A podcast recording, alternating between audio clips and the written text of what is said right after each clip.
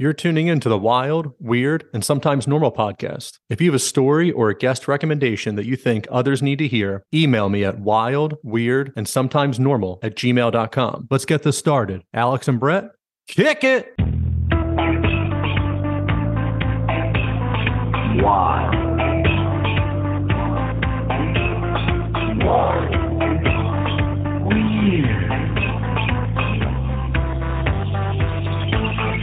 Sometimes. Wild.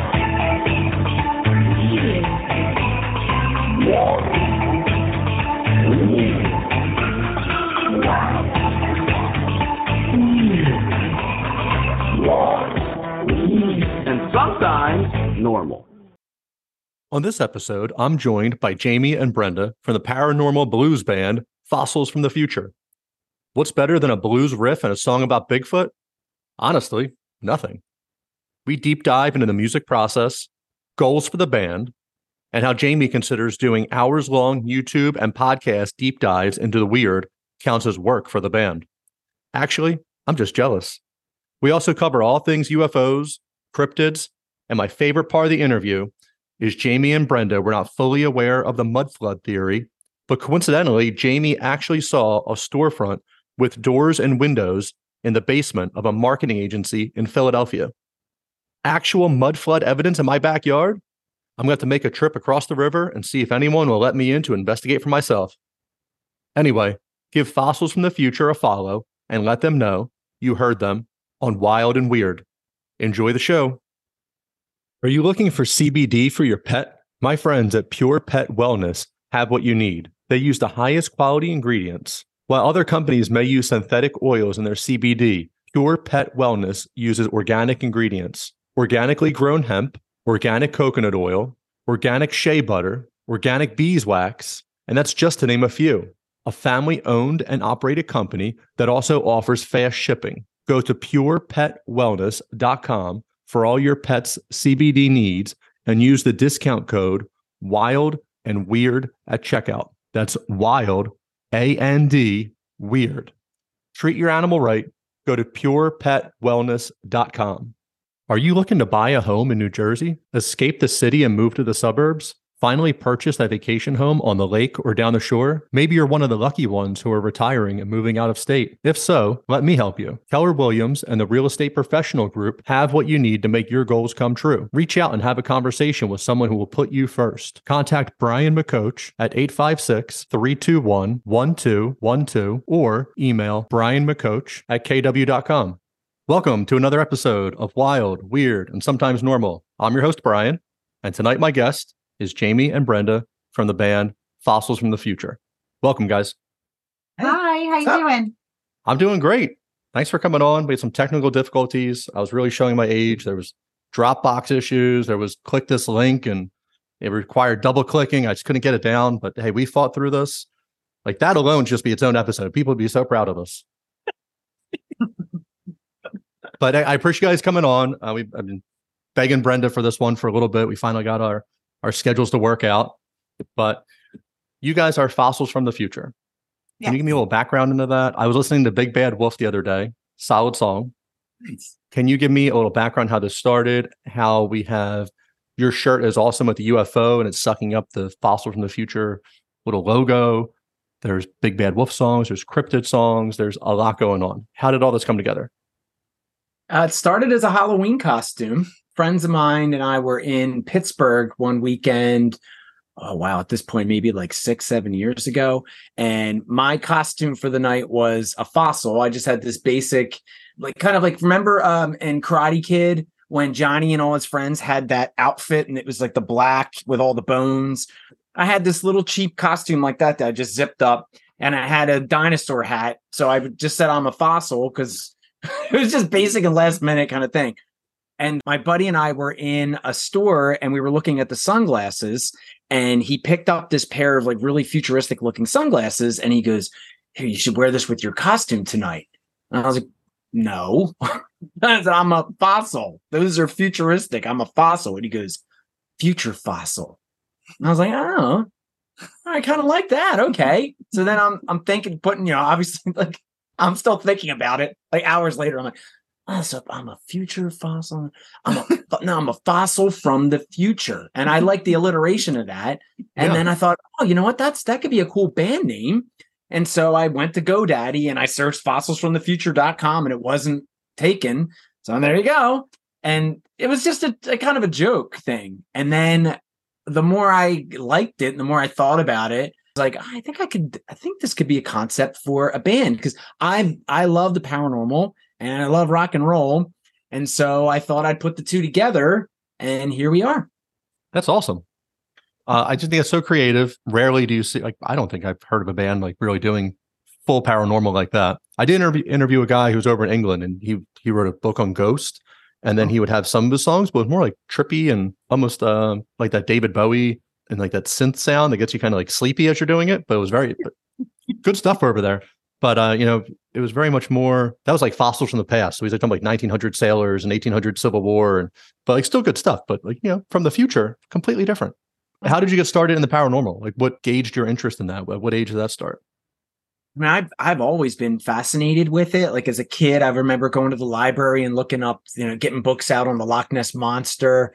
Uh, not that that's paranormal, but uh, I just, you know, always into that kind of thing and UFOs and spaceships and aliens. And I wasn't really into Bigfoot as a kid. It, it just, I don't know. I guess it didn't really interest me that much. But then years have passed, and the more that I've delved uh, deeper into the topic, I've seen, I've I've figured out like connections and things. I've seen connections to uh, between Bigfoot and space, and and then you know you think of like Chewbacca, he's a Bigfoot and he's in space. So like, ah, wait a They have their whole like, planet. I mean, Christmas special was their entire planet. So entire Bigfoot planet. Uh, so yeah, I mean, it's just gone from there. And then I had this job where I met who's now a really good friend of mine. His name is Justin Bamforth. He's an author and a podcaster uh, in this realm. And you know, we would we would have lunch together every day, and we would talk about these topics. And then he was served as like a gatekeeper in a way where he was like, "Oh, you really like this stuff? Well, watch this, or look at this, or read this." And then he fed me targeted information um, that really opened my eyes and changed my whole world. At what How point we're gonna get you in on this too, Brenda. So I'm gonna do this one and then we're all on you, Brenda, and Jamie's done. He's talked for two minutes and so no. at what point did it come to you that you're gonna take what you've been loving since a kid, you've been following, and I assume music since you were a kid. When did it become obvious to you to merge those two? So during the quarantine portion of the pandemic, I was bored. I didn't have work. I didn't have much to do. So I got this idea to draw Bigfoot the monster driving Bigfoot the monster truck through space. Uh, it was just something to do really. And so i i started drawing this and started doing you know looking out. I always loved bigfoot trucks as a kid. Uh, and then i was like wait a minute i finished it. I was like this could be a song so I and then i started doing research and stuff on bigfoot and watching all these bigfoot movies and and documentaries and stuff and i was like oh wait a minute i can make a song about this because again it was during quarantine i didn't have much else to do so i wrote a bigfoot song and then from there, I was like, I can make a whole band around this. And I was like, wait a minute, what if all of the songs are about different facets of the paranormal? And it can become a vehicle to show people that Bigfoot and ghosts and aliens and werewolves and cryptids and all of it is part of the same thing. It's not you know, for the longest time, the, the ghost hunters and the ghost researchers, they were over here, over here, and the alien people were over here. And it, it was always like this, this separate thing. And then the more I've studied it, the more I've realized that it really is all part of the same world, the same paranormal universe. Brenda, at what point did he trick you into this band? And are you planning on running out of the room at this minute? No, um, I actually really, really believe in like a lot of all these theories that he's been showing to me, and it has opened my eyes because now I feel like it's just there's so many more things in this universe that a lot of people don't pay attention to or they just write off. It's kind of cool to me to think that there's something else out there and fun to believe in because when you're a kid and you have all these great things, then you find out everything's fake, everything's a lie and that kind of smashes for your creativity and just all of the cool things that you like about being a kid. So just having all these like theories and everything and just the possibilities of having all these different things is really really cool. And uh, i mean who, who's to say like what's like real and what couldn't be? Like i don't know. Like for me i feel like it's just amazing just hearing all of this stuff So you're talking about you're a kid, so as you're growing up and like the lies are shattered. Why is there this step level pyramid of lies that they're like, oh, it's Tooth Fairy and Santa Claus, and then like shatter that and like destroy you as a kid. And hmm. then people, kids tend to get excited about UFOs and monsters. And then the government's like, nope, that's a lie too. And that, that doesn't exist. But like now it's kind of coming back around that it, it's really not a lie at all. Like Right. it just sets you up like all the time with this crushing of like, the older you get, the more you found out that you've been lied to, just nonstop. Yeah, it, it is nonstop because it's kind of crazy. Like they kind of like trick you into thinking that um, amazing things and different things from different realms can't be possible. And I think that's why they instill all of these things in us when we're children and then just make it like, oh, it's a lie. Just like the same thing that I get, I think the world's doing now to everybody. I loved all this stuff as a kid, not the lie part. I, like, you know, I, I love the cryptids and, and the UFOs and all as one. And Jamie used to being like separate camps now. And like, that's like, like clicking for me. I still love them all. Like, they're all in my camp. Why can't we all just hang out? But, like, there are a lot of people like, oh, Bigfoot's stupid, but aliens, that's 100% real. Other people like, aliens, that's the dumbest thing I ever heard. But there's definitely an ape hiding in the woods over here. And you're like, well, okay. Like, they're both hard to prove, but some really good stories out there and some good evidence here or there. But like, why can't we just believe in different things? And then some of the things that science comes out and they talk about spooky action in physics that like one thing happens here, but the other one happens if an atom turns one way and then it's connecting neutron a million miles away can turn the exact same way. But okay, I'm supposed to believe in that. That you can't even see this stuff on like this is all molecular level, and I'm supposed to believe that completely. But then people are like, "Oh, a ghost broke a plate, uh, opened a drawer, a Bigfoot was rummaging through my garbage." Like that's a lie. Just crazy. It's kind of insane that you're just supposed to believe everything that people tell you. It's just insane. Yeah, it's hard. All right, so Brenda, you're the bassist for the band, Mhm. and Jamie, lead singer, And guitars. lead singer and guitar. How does the music process come about? Is everybody on board that it's always going to be paranormal, or are are people trying to bring in more mainstream view of some songs, and then you also do the paranormal, or is it just 100 percent we're on board? This is what's happening. The concept of the band is that it's paranormal blues rock. Um, so I write the music, and Brenda has been Brenda and I have been working on a couple songs together. Actually, we wrote one song and recorded a demo of it already, and we've wrote another song, but we haven't started recording it yet. That's partially why the other members of the band are not here because they are interested in the topic, but they're not as well versed in it. So, I mean, I think they could probably give overarching statements about it, but I don't think they could talk to specifics. I could be wrong. I hope I'm wrong, but I thought, you know, on uh, you guys can sit this one out because I, I basically bring the stuff to the table. Like, I have an idea. Here's a song, and then I'm I'm pretty specific about the music.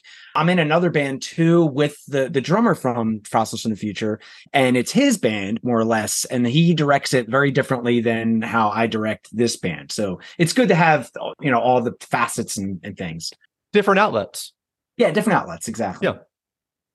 Um, but usually songs come in all different ways. Melody. Uh, sometimes it'll start with the melody. Sometimes I'll hear a line from something, from a movie or from a book or from something, and I'll think, oh, that could work as a song or just a concept in general. And then maybe I'll have I'll have an idea about we should write a song about this, and then I'll have an idea like a musical piece idea that doesn't have any words or anything beyond just an idea, and I could be like, oh, that can I can apply this song to this idea and make it come together that way. I mean, the, the last lately, we're almost finished with uh, writing the album, our, our album.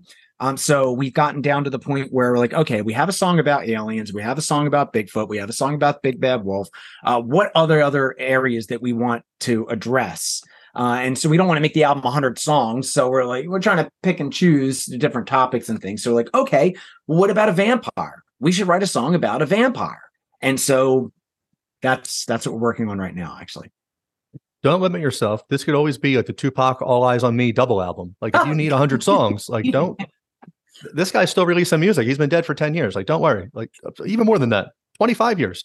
Eh, That's well, that's also part of the concept in a way. I thought, you know what? There's enough material in this arena that we could just keep writing albums. Uh, it can, there's so many things that there's enough out there that we could base songs on to just continue to make albums. Or this just la- exists for one album and that's it. Uh, who, who, time will tell. Who knows? We'll we'll see what happens. But it's it's fun, so we're going with it right now. And just in general, or not even just for the band. And everything I'm saying, like we're both smiling as we're saying this. Like I, I think you guys know that I'm joking with you, but sometimes the laughs aren't coming across on the microphone. But I see you on video doing it, so it's good.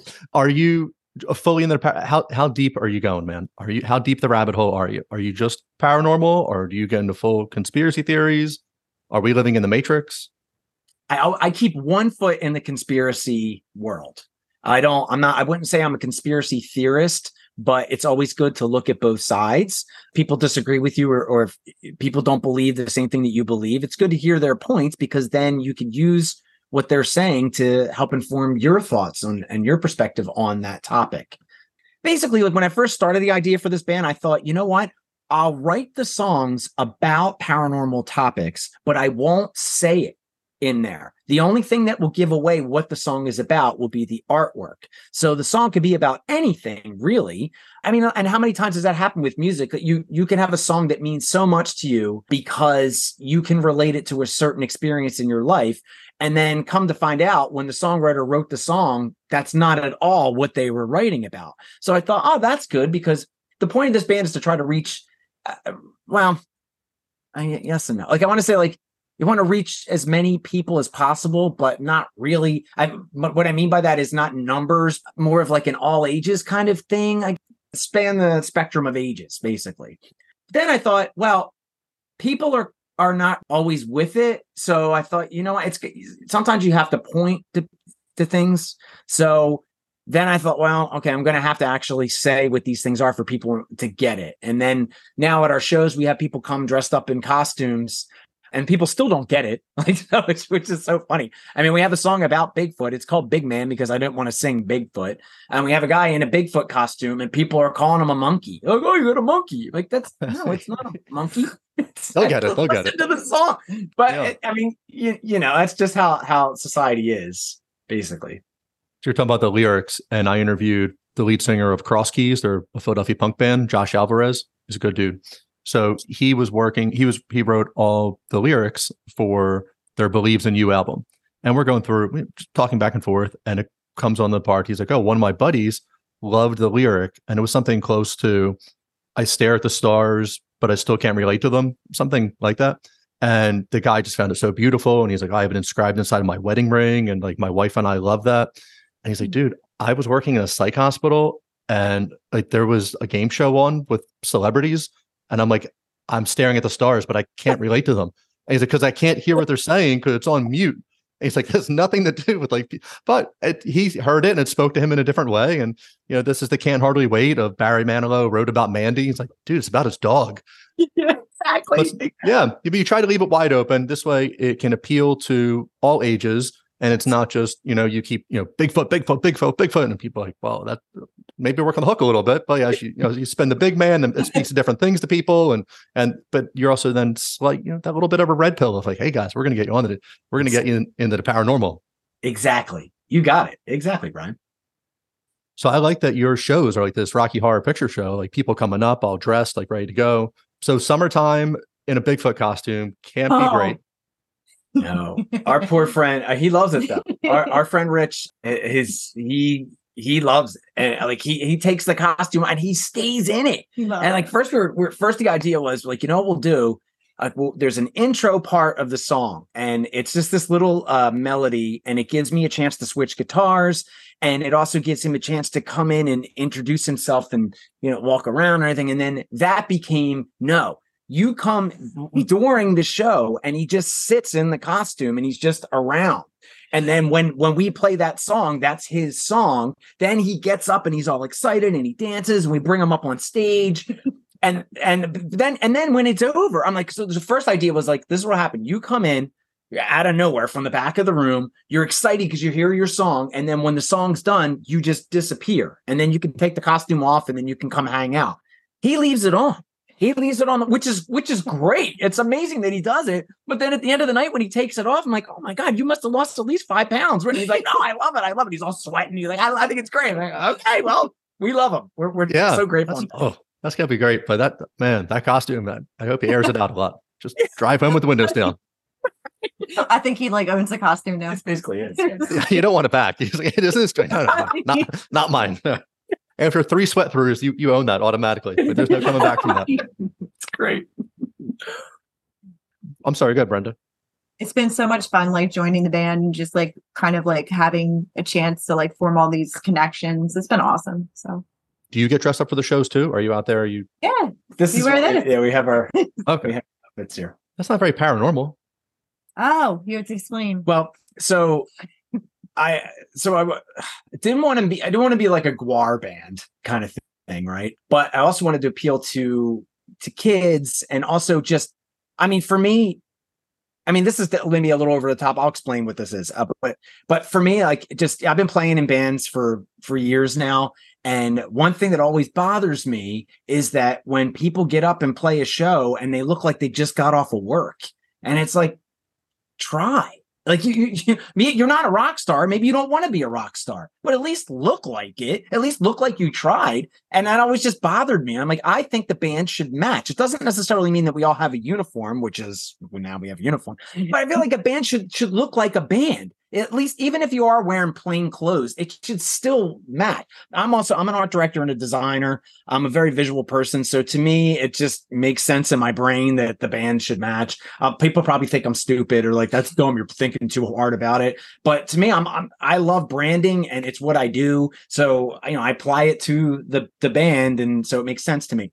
Uh, but in the paranormal realm you know i was trying to think of all the characters that have a part and like yo i'm not wearing makeup. Like i'm, I'm not I sweat a lot when I play without a Bigfoot costume. So I'm not wearing makeup that's going to drip in my mouth while I'm trying to sing and get in my eyes. I don't want to wear a costume. So I was trying to think like, well, who are we and where do we fit into the paranormal the realm? And I thought, oh well, the military. The military plays a huge part in this. Although the military is technically like the bad guys, I like the idea at first. I thought, oh, well, that's cool. We could all have like military outfits. We have our names. Oh, it's on this side. You know, we have our name and then patches and buttons and pins and things that tie into the paranormal realm. Then recently, with David Grusch coming out, which I know we're going to talk about uh, later, uh, with David Grusch coming out as a whistleblower, I thought that's who we are. We're whistleblowers. So we have these little whistles. I love I it. love these whistles when we were kids. It's great too because I mean I just loved having these whistles uh, as a as a kid. But also you can blow it and it's not annoying. It's not super loud. You can blow as hard as you can to this thing and it's not going to be too distracting. Because if we were even if we're in a bar and we're having fun and you blow a whistle, people are gonna uh, might think something's wrong. Uh, so I thought, oh, this is like a low key, something's wrong. so You're not Axl how- Rose in Paradise City. So I mean, he, he owns the whistle. That is that is his instrument. Right. You know, oh my god, actually. he has the whistle. yeah, yeah. you don't want people to come up like, "Hey, Axl, calm down." So I, I do like your I do like your whistles, and I think it's a good way to get the crowd involved too. To if everybody had like a crossing guard whistle, that, that would get really annoying really fast. yeah. and also interrupt your song if you're not the ones blowing it. People in the crowd are like, "Hey, great song, guys!" Like, tweet. It'll be horrible.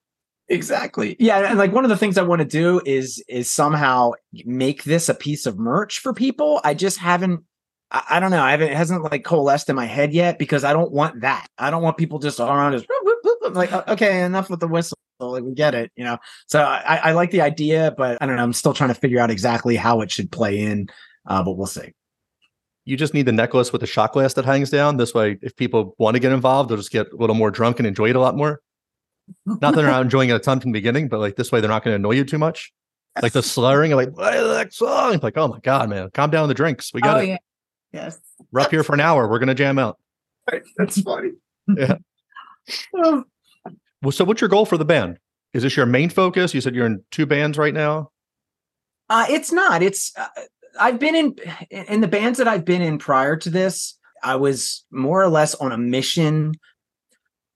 Music has always been a part of me. Uh, it's my passion. Uh, besides design and stuff, like music is is part of my soul. But I, I thought I could make a career out of it. You know, like oh, you know what? So I I've pushed really hard in previous bands to get my name out there and and you know do all the social media and all the promotion and all the publicity and all the press and everything to try to like make it up the ladder and it's happened where I've gotten up to the the platform and then the ladder dropped. So it's happened a few times. So this time, like, you know what?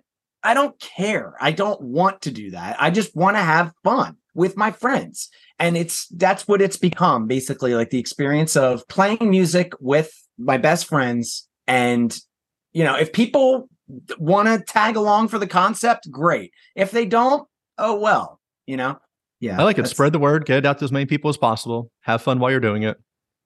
And then you're also gonna like, oh, I'm doing research for for the band tonight, but you're watching a UFO documentary. But no, no, no, it's, it's research. It's research. exactly, exactly.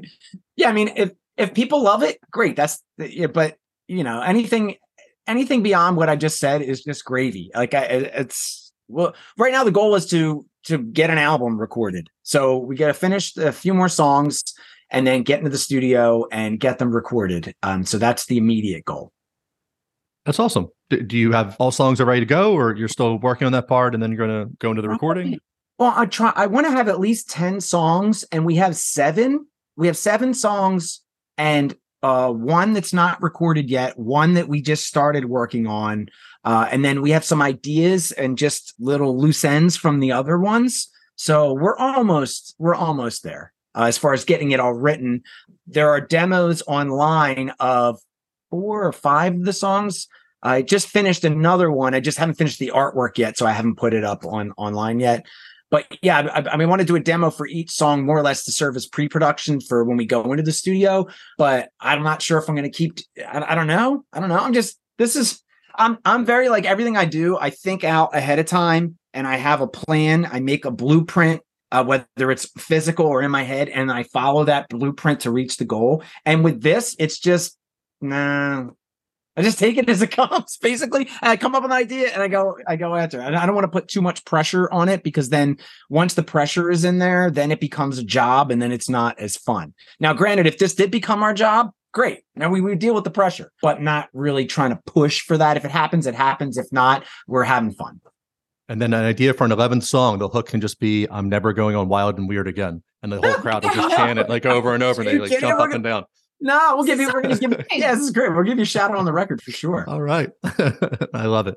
All right. So let's get into some of the weird stuff. Yeah. UFOs. You're a big fan of UFOs. I know Brenda does deep dives with you. She's looking at videos. What do you think the best evidence out there is for a UFO? So there's actually a lot. And it's funny because, you know, people complain all the time, and rightfully so. Like, there's never a real picture. There's never a real video. It's always blurry. It's, you know, uh, where's the real proof? We want, but the thing is, like, you can you can show someone a blurry picture and they'll say that's fake and then you can show someone a crystal clear picture and they'll say that's too real it's fake this looks too blurry it can't be real this looks too real it can't be real so there is lots of evidence out there. And I tried to narrow it down to one, and I don't have just one. Like I actually have, let's see, one, two, three, four, five, six, seven. I have eight examples for you. Let's do it. Let's do Uh, it. so This is like Pee Wee Herman when he went to get his bike back and he's like, Exhibit double Z. Oh, Jamie loves Pee Wee. I love- yeah, I love you. There he is. Yeah. He's my homie. Yeah. I'm ready. Uh, I, you came prepared. You sent me a Dropbox file. I had no idea how to open it, but we're, we're here. I love it. okay. Because So- half the time you get it, you're like, oh, did you ever see that picture? And I go, which one? No, you know, it was like blurry. You're like, oh, it was this. And but we're gonna we're gonna have it. Let's go. Yeah. So I have some some uh like varying ranges of pictures. I tried to put them in, in some date order, but like the first one, I'm trying to think. So so what do you think is the best way to do this, Brian? Should I put it up on on the screen and and and share like show it? Yeah, you can do that that way if you want to share, and then we'll make sure we're talking about the same thing. Okay, so here's one. This is the Battle of Los Angeles. Okay. All right. Battle of Los Angeles. This took place uh, February uh, at night between February 24th and 25th of 1942. World War II. Sirens are going off. There is an enemy attack coming over to Los Angeles, right? Exactly. Mm-hmm. Exactly. And I mean, I don't know all the specifics off the top of my head. I'm just familiar with this. And I know that all and when you look in this photo, you can see they have all the spotlights up on this thing and they were shooting at it, which is stupid. okay. I, I don't think nothing, I don't think anything happened. I don't think it shot back or anything like that. But like, how stupid. We here's something we don't know what it is. Let's shoot it. I mean, th- th- okay, that makes zero sense. But there was this photo that was taken, and, and you can see. I mean, in in the clouds that you there are lights on there, and and if, when I first saw this picture, when um when I first became aware of it, I thought the little lights in there were UFOs. I thought they were separate little ship ships or things, but they are lights on one big structure. So all the lights, all the beams are crossed. They they went against Egon's advice. They crossed the streams. Here we are illuminating the UFO. And I think all those lights around it are the bullets that they're firing at it. Oh, I thought that's what it was too, but they're actually spotlights. So they put spotlights up on it, and then they shot bu- bullets and machine guns at it, and nothing happened, obviously. And then I yeah, think the, what the little dots around it, I think, are the machine gun rounds, not the Yeah. big beams. Yeah. right, exactly, exactly. Nothing happened to it. nothing happened, and I, th- I think it just you know, disappeared and went away. Yeah. but there's something in in the center of the spotlight. There is something there. Yeah, I see like a definite definite shape in the center. Yeah, there's structure of some sort. yeah, there's there's something there, and I mean, and this was in 1942. They didn't have Photoshop in 1942, so what is that? You know, and I know, and there's there's other photos too. I mean, that's the thing. There's so many photos, like the McMenamin, I think photo it is, where like two farmers, farmer and his wife saw something, and they took pictures. That's like the earliest known photo. I think it's like before this, uh, but. I wanted to give stuff that was like, you know, like this is something that a lot of people are familiar with, but I wanted to try to like pull some things that weren't the same things over and over again. So, So, so this was is thousands of people. This is downtown Los Angeles, uh, and then right on to the beach, and it's right on the coast, right there. This isn't the you know middle of Oklahoma, Right. the not populated one person's farm, and they're like, oh, believe me, I saw it. And hey, I do believe you that you saw it, but also it helps when there's nine thousand other people to back up your story.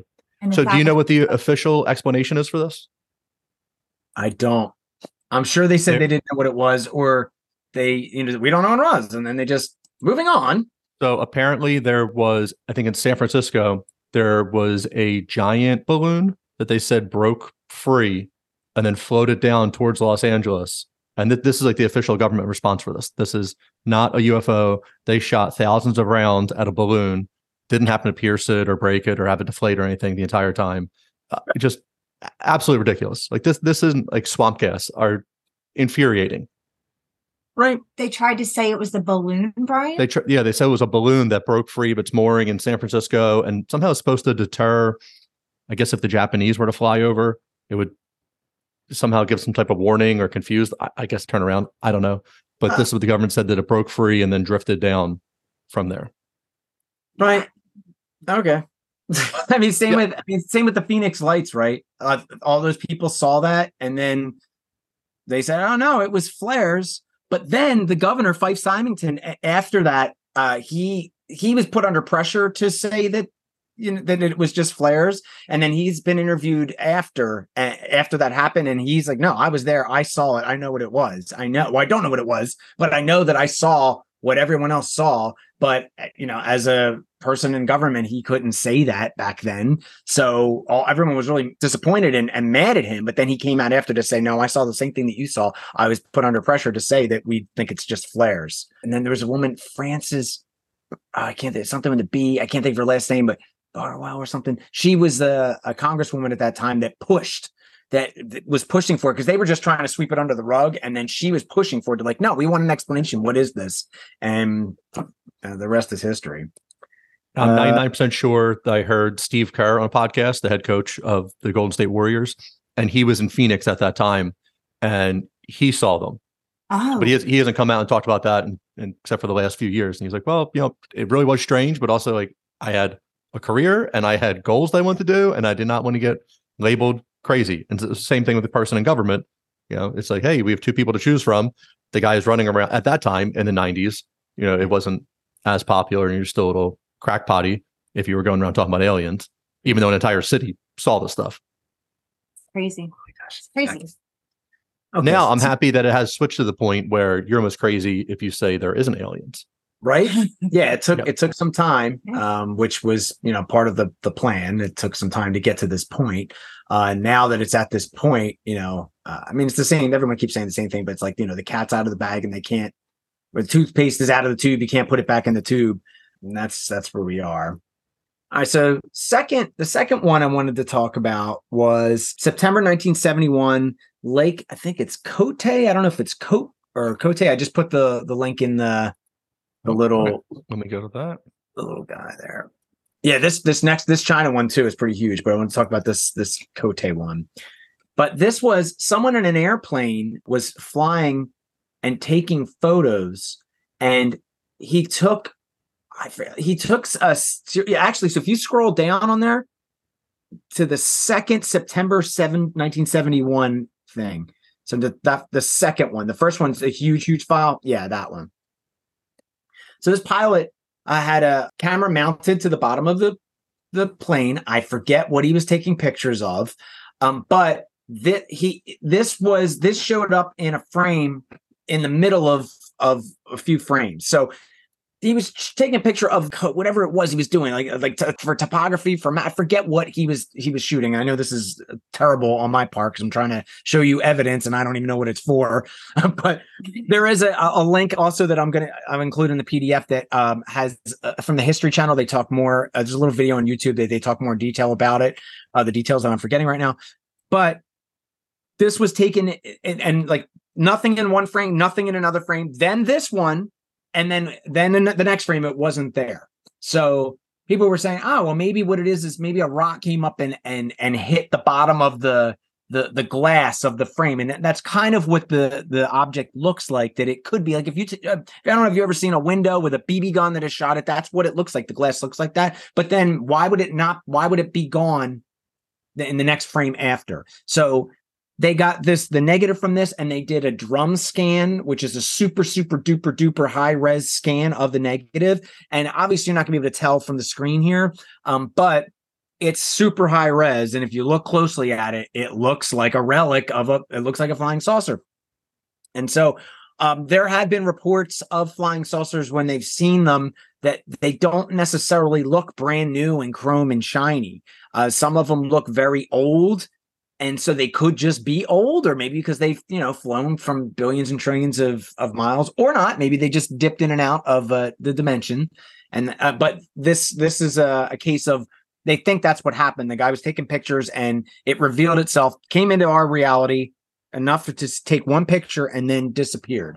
Ufos have shown uh, like like the Tic Tac case, uh, the famous Tic Tac case now that everyone knows about. Uh, they they've shown precognitive ability where they know what the per it's like they they know what you're thinking and where you're supposed to go, what you're looking at, and then they choose to reveal themselves. So that could be this could be a case of that. Uh, again, like looking at it on the screen here, it doesn't look so great, but if you look separately at the photo, uh, it's it's incredible. It's very very sharp and clear. My favorite one, which is weird because I kind of discovered this on my own. I, I found something that corroborates what I've seen uh, separately.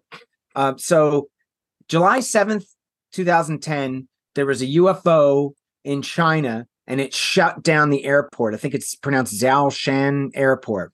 The UFO disrupted air traffic at the airport. Nearly 20 flights were diverted and some 2,000 passengers were affected. So these are the photos of that. It's an, a cigar shaped craft, which is, you know, there's several shapes and, and sizes of, these UFOs. Some of them are 40 feet wide, some of them are 400 yards wide. Uh, so they come, who knows where they come from, but they're they're all different shapes and sizes. But the earlier the earliest depictions of UFOs are, you know, some of them are the cigar shape.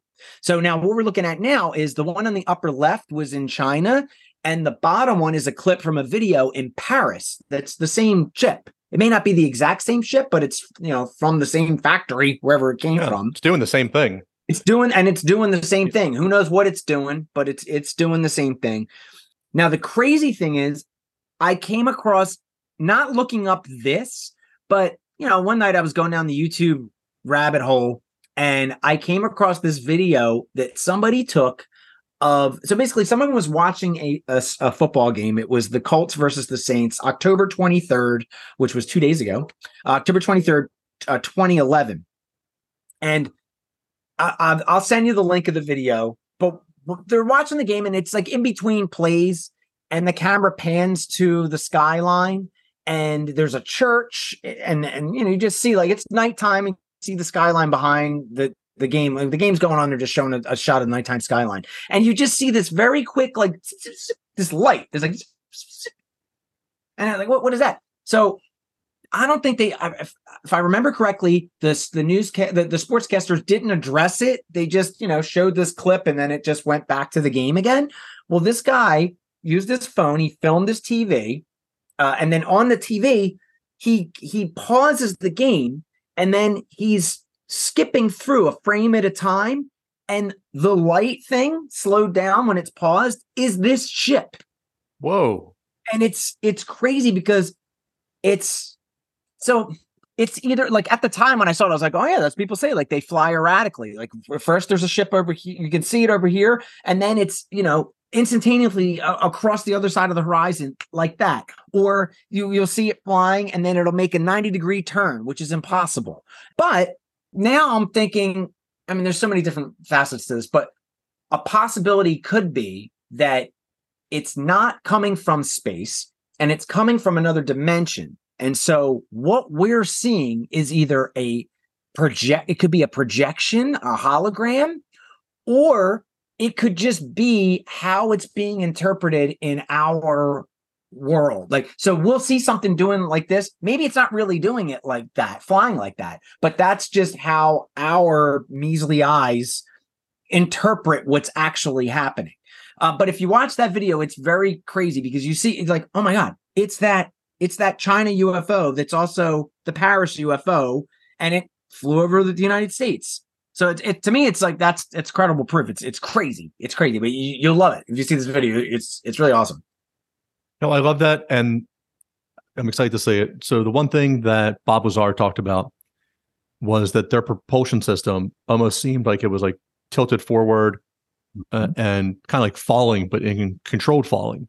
So you know you wouldn't expect that if it was uh, if there was an engine and was pushing it out, it would kind of level the thing out and, and, make it go. But this was almost seemed like it was sucking things out from in front of it, and that yeah. could give it more of the ability to fall or go places if you're actually removing gravity and atmosphere and things like that and just going down. Now, exactly. also, there's this Carl Carl Sagan video that uh, that guy's way too smart for me to follow anything, and I'm trying to do it. And he's explaining how we're three dimensional beings being projected into a two dimensional world, and like how we actually look versus like how we see things.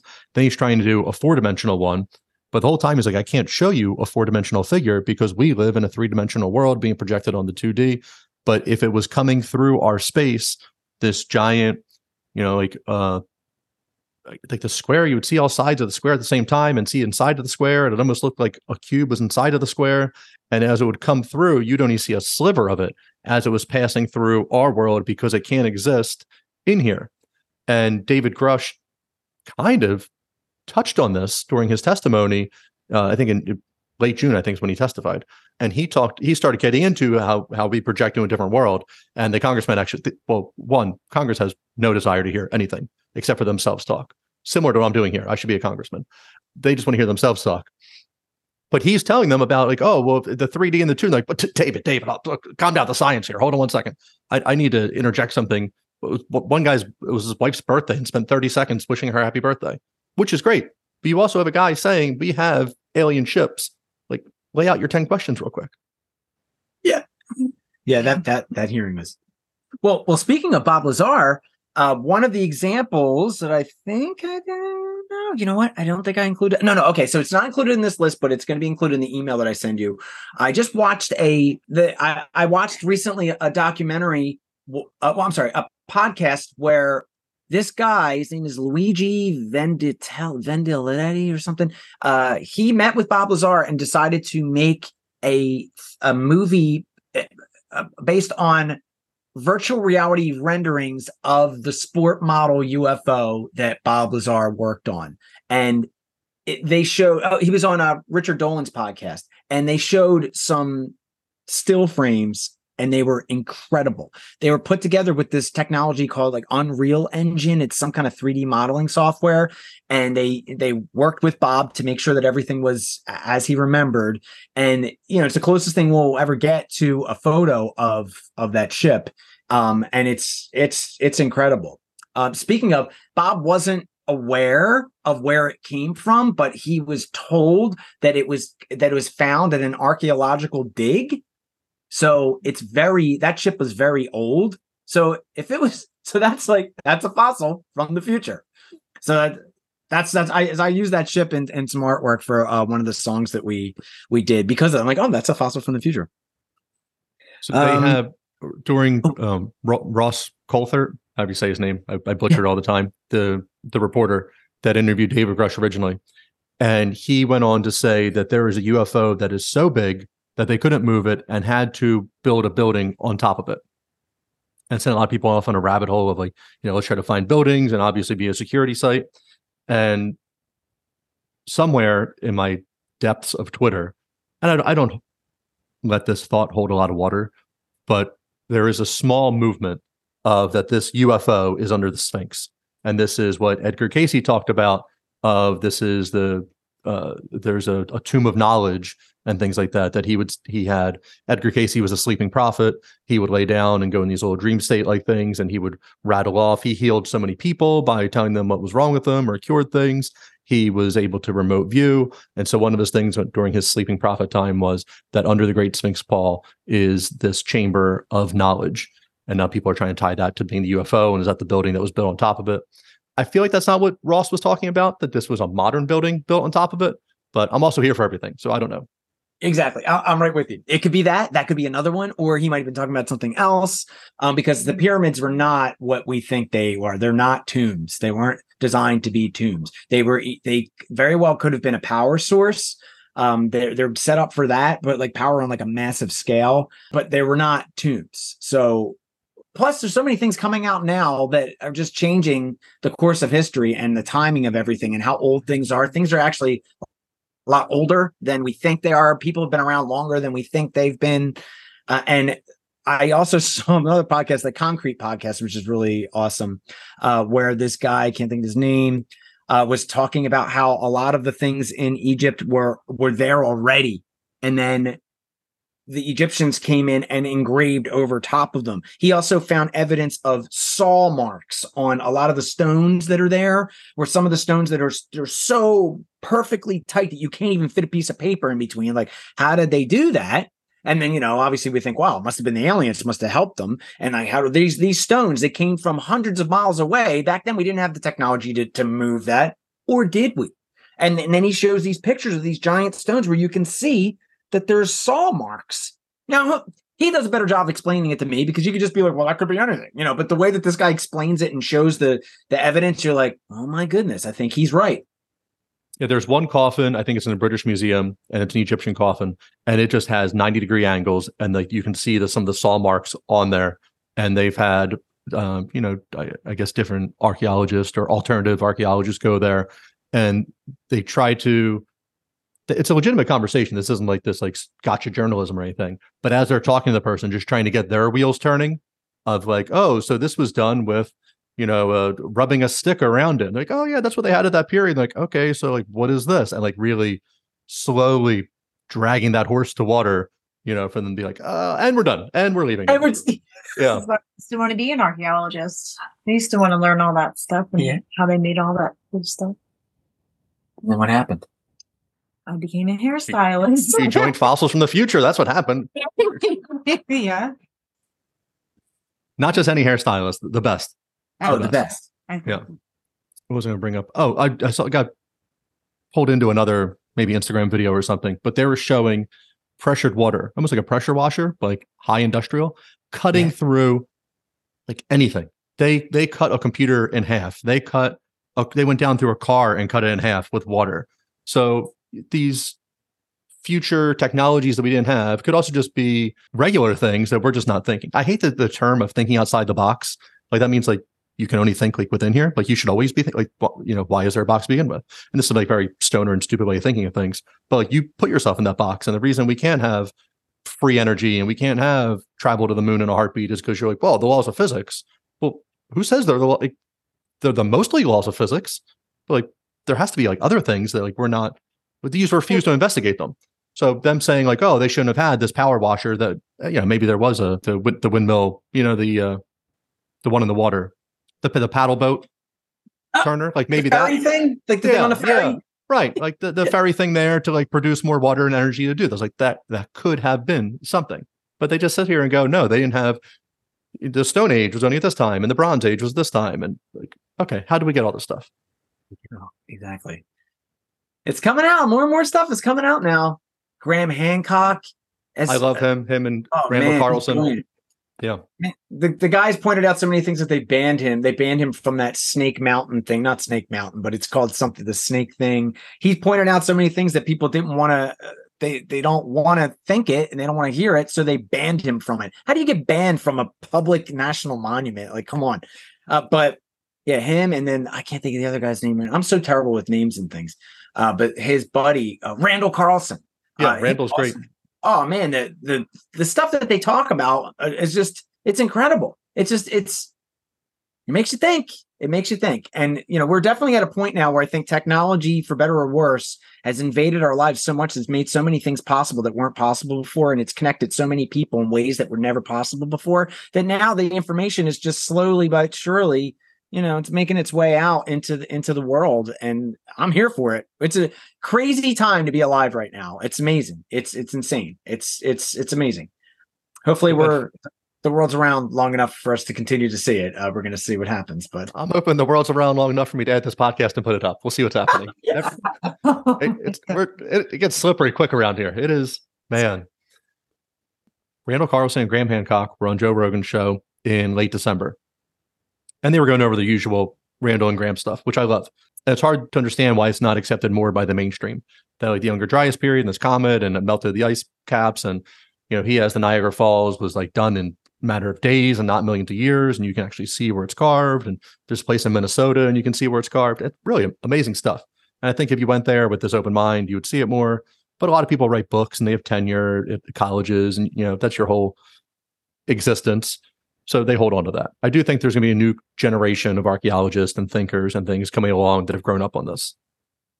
So during that interview in December, Randall started talking about some of the other projects he's working on. And this is some of the Tesla technology, this is some of the free energy. And they have the working devices in the Maldives, Maldives, Maldives, whatever. Uh, they have the working devices there. And this way, I don't know, kind of seems it might be a little shady over there. And there's like no governments can control you. So he was going to come back on to Rogan in January with some of these guys and go over it. And on Rogan's Instagram, he posted a picture. Everybody was there. Randall posted a picture. Everybody's there. And then guess what didn't come out? That episode. So that episode is missing. Joe has never addressed it that I'm aware of. Randall hasn't addressed it. Was just like, oh, wait, we filmed it, and it's up to Joe to do what he wants wants to do with it. So just, it's like we're so close to there, but also we're at a perfect point for like the mad scientists and the grifters to come along and really can make things seem one way that that aren't you know and i you know i know rogan's not a scientist or or anything but also he's this giant brand. He's not going to put something out that's like complete bullshit. So it, it's just like I, I know we're so close and there's so many stories of people with free energy who've come out who've turned cars running on just water and then you know they're suicided they're they're poisoned they're like whatever it might be the the two gunshots to the back of the head suicide you know things like that. And it's just to keep us in keep us in this Yeah. path you know the, of, of not fully understanding. Why do you why do you think that is? Do you think it's just control? It's control and it would it would turn the the entire structure of society on its head. It would be flip everything upside down and they don't want that to happen. So they're holding on as hard as long as they can to make sure that things stay the way that they are because the rich people continue to get richer et cetera et cetera and they don't want that. So uh, they're going to hold on as long as they can. And but it's it's inevitable at this point now. So we're, I mean, maybe it's not inevitable, but because you know they're still doing a good job of stopping uh, of of trying to plug the hole in the dam. Uh, but you know, as long as people just keep pushing forward and keep asking questions and keep you know trying to get to the answer, hopefully we will in our lifetime. I hope so. They're having so we're recording on Wednesday. Tomorrow is Thursday, October 26th. And you're not supposed to mention dates, keep this evergreen. So tomorrow's supposed to be Thursday, October 26th. And they're going to have the SCIF meeting, you know, the, the secret room where you can talk about classified documents, and they're bringing in whistleblowers. So the one senator I saw came out, congressperson, not sure who she was. She came out and said that David Grusch wanted to come, but he was asking for flight and lodging. Like he didn't have to pay for his own flight and lodging. And she's like, I just I can't do that. I don't have a budget for this. So I'm not sure if he's not coming or if they got money from somewhere else or we, we have no money to fly. I'm not gonna we're not gonna get just print it, people. You've been doing this for hundred years. You really did it the last three years. Print the money. Just bring the guy here.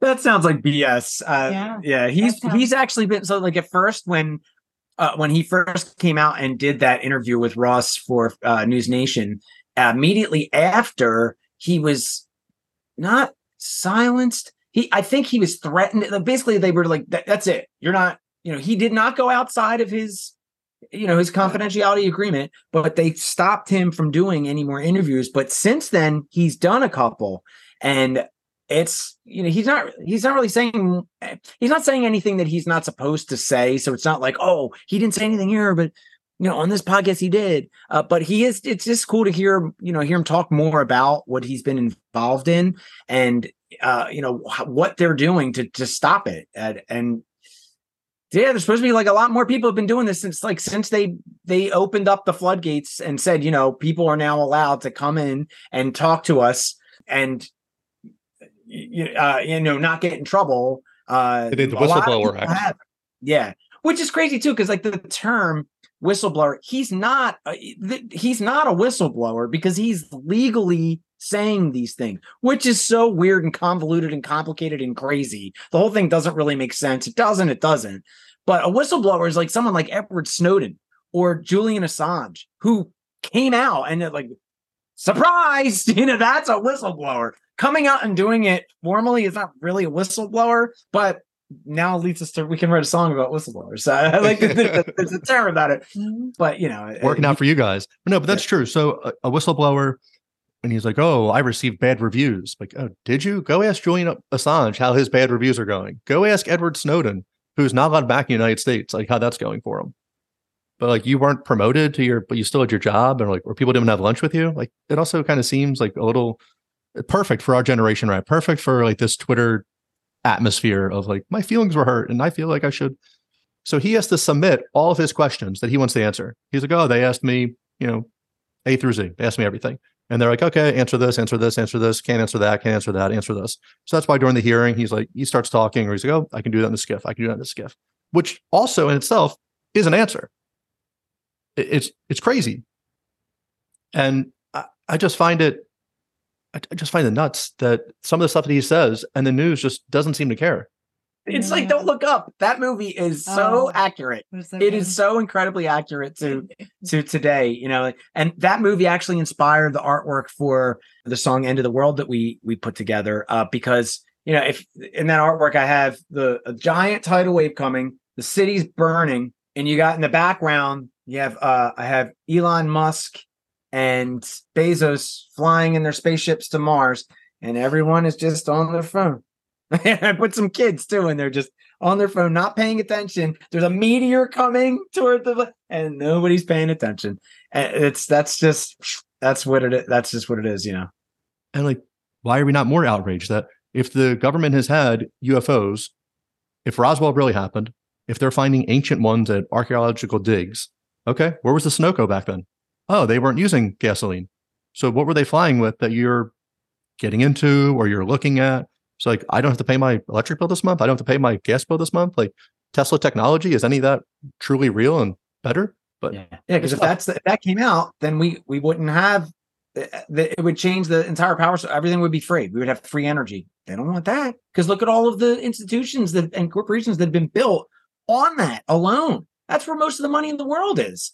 It would just, to just I don't know. But I, I look at it as like, well, then why wouldn't you then maintain that position by investing in and innovating in that new technology? So then Exxon, instead of instead of becoming or or being, you know, like the gas giant, becomes this free energy giant. But I think I, I'm probably simplifying it, and that's why there's all there's so many people that are already invested in this that would then, and I think that's too where it comes into, you know, like, and that's the other thing too, like when when with if this if this bill goes through that Chuck Schumer put through, uh, and it gets passed, and all the people, you know, private citizens and private companies that have these pieces of things are supposed to turn it into the government, but then they have a year to do it that gives them a that gives them a year to move it. I'm sure they've already done that now, but they're keeping it for themselves because they all want the power. Everyone wants to be the whoever has this technology, as Luis Elizondo said,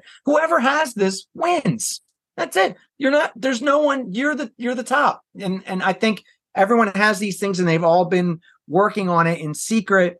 And you know, everyone's trying to be the, at the top of the ladder, and it's not. You can't. There's only one top of the ladder. So it's so convoluted. It's it's it's so this crazy. goes back to Lazar and Grusch. That Lazar was only given a small piece to work on, allegedly, from what he said. He was given a small piece to work on, and the guy before him apparently didn't work out too good for him. He's like, oh, he tried to cut it in half with this, and like, don't do that one.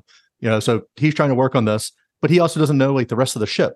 And he said he was in one ship for a little bit, but like for the most part, he wasn't working on, oh, that's the steering wheel and that's the brakes and that's the wheels and you know, that's the door. He was like, okay, this is one piece of the engine. Figure that out. And then Grusch, uh, yeah, Grusch goes on and says, like, hey guys, there is somebody above us who's in control of all of this. And they have all this stuff, and we're not getting any of it. And well, who are they? Then tell us the names. Like, I don't know. I just know that there's another agency above us. And then Congress, like, well, no, we didn't authorize them. They can't have that. So you don't know who's in control. You don't know what was given private. You know, so you know, uh, Lazar was supposed to be Area 51 or whatever, but all this stuff went off to like Skunkworks and all that. All went off to private industry because you can't FOIA them. You can't get any of that stuff come back. So hey, guys, turn it in. Turn what in? You, you know, it's the the Simpsons. You the the three million dollar check, and you let like, Castro hold it for a minute, and he's like, "Oh, where's the three million dollar bill?" He's like, "What three million dollar bill?" But you're not giving it back. Yeah. Where's the paperwork? There's no paper trail. yeah, I'm, And then Chuck I'm Schumer's going to get this passed, and then he's going to go, "Oh no, this is all we have. Oh, we, we found a wheel, and we have a door, and we have this little piece of metal. We don't know what it is, but it could also be a windshield wiper." Like, Exactly. I mean, and that's like the AARO report that just came out. They're being they're hiding behind the language in it where they're saying we they're out of the cases that we've studied, there is no known cases where people have been injured by you know being in close proximity to or working on or being you know being around UFOs. But there are there are documented cases. The the, the I don't know if you've seen that the citizens disclosure hearing, uh, c- citizens hearing on disclosure it was hours and hours of of these people that worked for the military for the government co- coming in front of congress people and giving testimony that happened with David Grusch, but it was like, you know, we they couldn't get that, so they decided to do this anyway. Citizens disclosure uh, hearing on disclosure. And they're they're like Richard Penniston, who was there at the the Bentwaters incident, him and his his uh, partner got very sick and ill from it. But how are you going to get? Met- they wouldn't give him medical benefits because why are we going to give you medical benefits if you got hurt from something that we say doesn't exist? But they kept fighting and pushing for it, and eventually, uh, John McCain. They went to John McCain, and John McCain authorized it, and now they got medical benefits from being in close proximity to a UFO on a military base.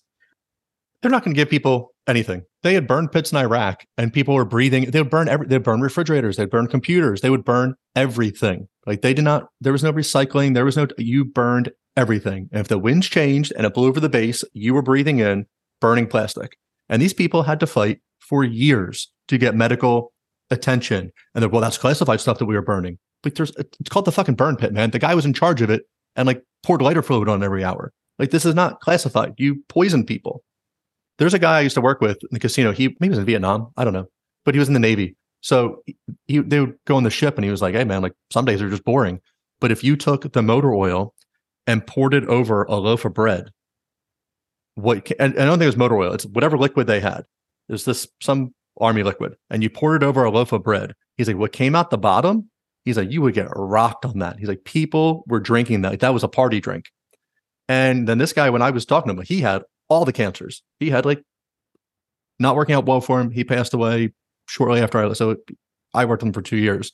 So he probably 20 years after being out. So not Vietnam. So 20 years after being out of the Navy, dead, cancer.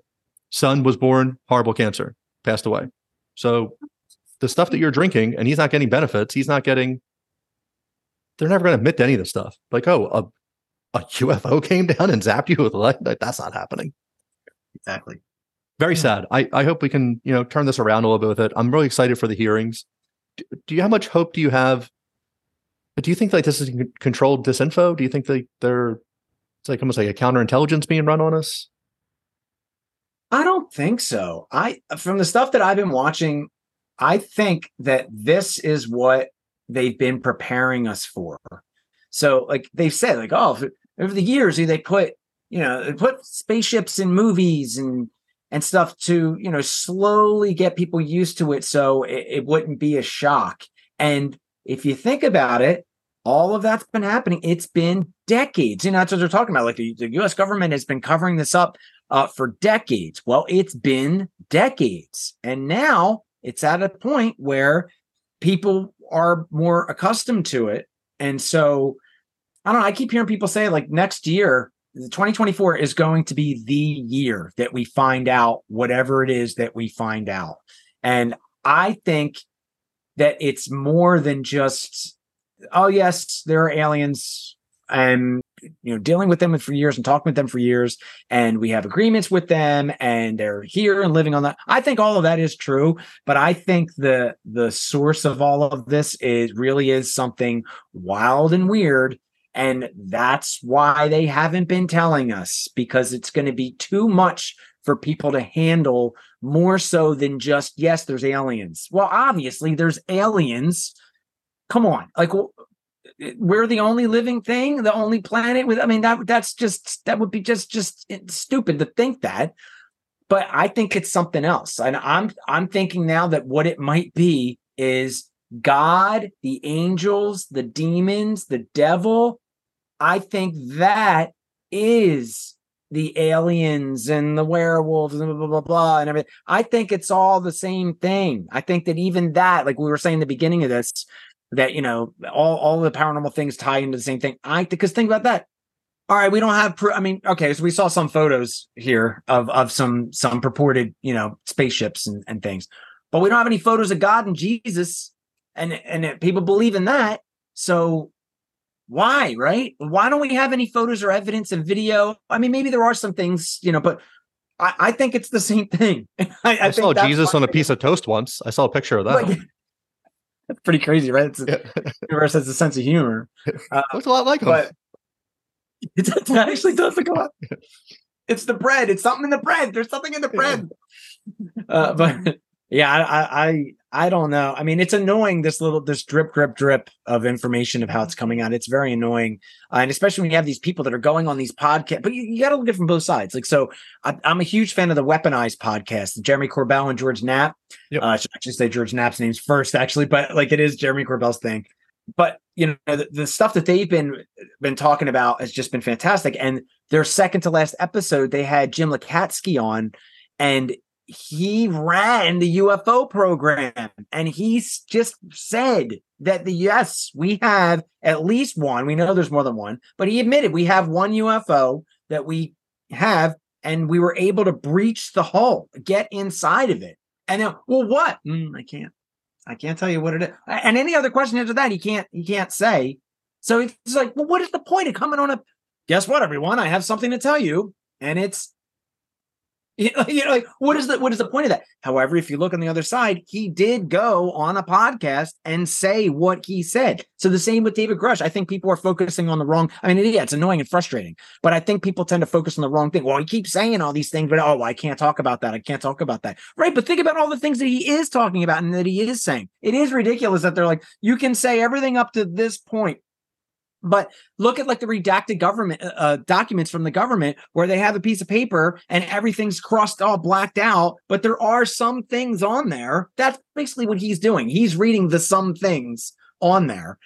I mean, it's getting to the point now where we're going to find out, I think, a little bit more about what's underneath the the blacked out part. But I I think it's still like I, the other thing like people like to say is that everyone's waiting for disclosure with a capital D, and it's not. That's not going to happen like that. Uh, it it has happened. It is happening. We're in it right now. People say, well, if there really are aliens and there really are UFOs, why don't they land on the White House lawn? Okay, first of all, the White House lawn is not the the center of the globe. Second of all, they did. they did. The, the UFOs did for uh, there was a flap that happened way back in I think in the 40s or the 50s. 1950s. It was like like 52 or something. Like three, three UFOs flew right over a picture and everything, and like you'd be like, Mhm. well, that's fake. Except that it's been out forever. forever. Yeah. And that's that's the other thing that's really fascinating about this. For the longest amount of time, you know, everyone was discredited and and made fun of on purpose uh, when we talked about these things. But now that it's becoming more acceptable and more accepted, now it's going to be fu- uh, you know fun and interesting to go back to all those cases that people were just you know flipping about. What if they really were telling the truth? Now all those old stories take on a whole new meaning because like oh my god maybe they really is real. It's I don't know I'm, I'm excited for that. It's almost like kind of like uh you know you had you bought all those tapes and then CDs came out and you had to buy all your new, your tapes and CDs again. But then it also forced you to revisit everything and revisit those albums that you love. Um, so I, I think the same kind of thing may happen here. All the old stuff. Like, that's what I fell in love with. You know, like the In Search of and like Sightings was a show, and the Unsolved Mysteries every once in a while would, would dive mm-hmm. into that. So I was listening to a podcast the other day, The Confessionals with Tony Merkel, and his guest was on. The guy was a pro wrestler and he ran for Congress in Illinois or something. But he, there's this alien interview from maybe it came out like in 80, late 70s, early 80. And he's making a documentary on this. He hasn't made he hasn't made one penny on it. He's like using his own money. And he has gone back and found like there's little markings on the video that was sent out. And they're like just like random letters. But he was able to reach out to other people and like piece together like what these letters mean. Because it was uh I forget what it's, I'll, I'll send you a, a link to the to the show, but it was really good. But so but they're going on, they're like, oh well that that branch of government doesn't exist. Like that that unit doesn't exist. And he was talking to somebody, he brought it up, and the guy's like, you ever mention that again? He's like, you know, you're gonna get like let this go. So he let that go. He's able to find out who this one doctor was because someone brought it up, reached out to the wife, and she's like, oh, he passed away. He's like, oh, well, I'm, I'm really sorry to hear that. He's like, hey, was he? He was a an army doctor. And he's like, you know, they ever tell you any stories? And she's like, the weird thing is, like, when we we retired, we lived with a lot of like army guys and like buddies, and you get together and you tell some war stories, you tell some basic training stories, and you know, there's jokes, and even like the bad stuff was like it's kind of funny years later, and it's not so terrible. And like he never shared anything. And she's like, he never opened up. He he would clam up when stuff would come up. She's like, I always found it weird, but it was like, you know, he's a nice guy. That's just something he wants to not focus on. So guy's like, what if I told you that I have this video of him doing an interview with an alien, and there's there's somebody telepathically answering for the alien, and the lady was like, I actually would say that makes a lot of sense, and it gives me peace to know that like, he actually was doing something in the army that like this wasn't some like horrible P like maybe that is horrible PTSD, but it wasn't like this horrible PTSD thing, you know, uh, not burning down the Vietnam village or whatever, you know, that he he was interviewing an alien. So really interesting stuff. This guy is going back and doing that. But that's all the stuff that like we kind of saw growing up, like these fuzzy VHS tapes, a copy of a copy, you know, and, and it was tough. But to go back and look at those, but those poor people's lives were ruined who came out with this and were mocked and shamed, and they're the best in their field. And people like, oh, this crackpot. Right now it's like well this this person who's saying it is the best in their field and you gotta you should believe them you know before they were like oh no, no, no. like no these were real people legit people that chose to risk their lives in And some then- and then cases their lives are ruined completely. Yeah, it's it's really sad. I think for some of these people, you know, uh, you know, it's the crazy old uncle at Thanksgiving. You know, and it's like, oh, he's going to tell me stories again. Like, dude, that guy was dropping knowledge on you, and you know, super new things. Do any of your YouTube deep dives or any, anything you're interested in? Do you go back to like Tartaria or any of that? The like ancient erased civilization. This is like uh the people that are leading to Atlantis and Lemuria, and there are, uh, you know, again, this we live in the best of times, we live in the worst of times. The best of times are I get to talk to you guys through the computer. We're on Zoom. I see crystal clear. This is great. Making connections you normally might not. And the worst of times is everything can be CGI'd. You could be CGI'd for all I know right now. How do I know you're real? But you know, they have these some of these ancient maps in like the Russian China area. It was Tartaria, and it was supposed to be this advanced civilization. This is like a lot of like why have things gotten worse? Why have why is the Parthenon made out of marble and it's so beautiful? Why are all these buildings you know, why are the Egyptian pyramids made that we can't lift now? Why why is Göbekli Tepe that like we don't have any of this stuff now? So some people are saying that's like the Tartarian offshoot.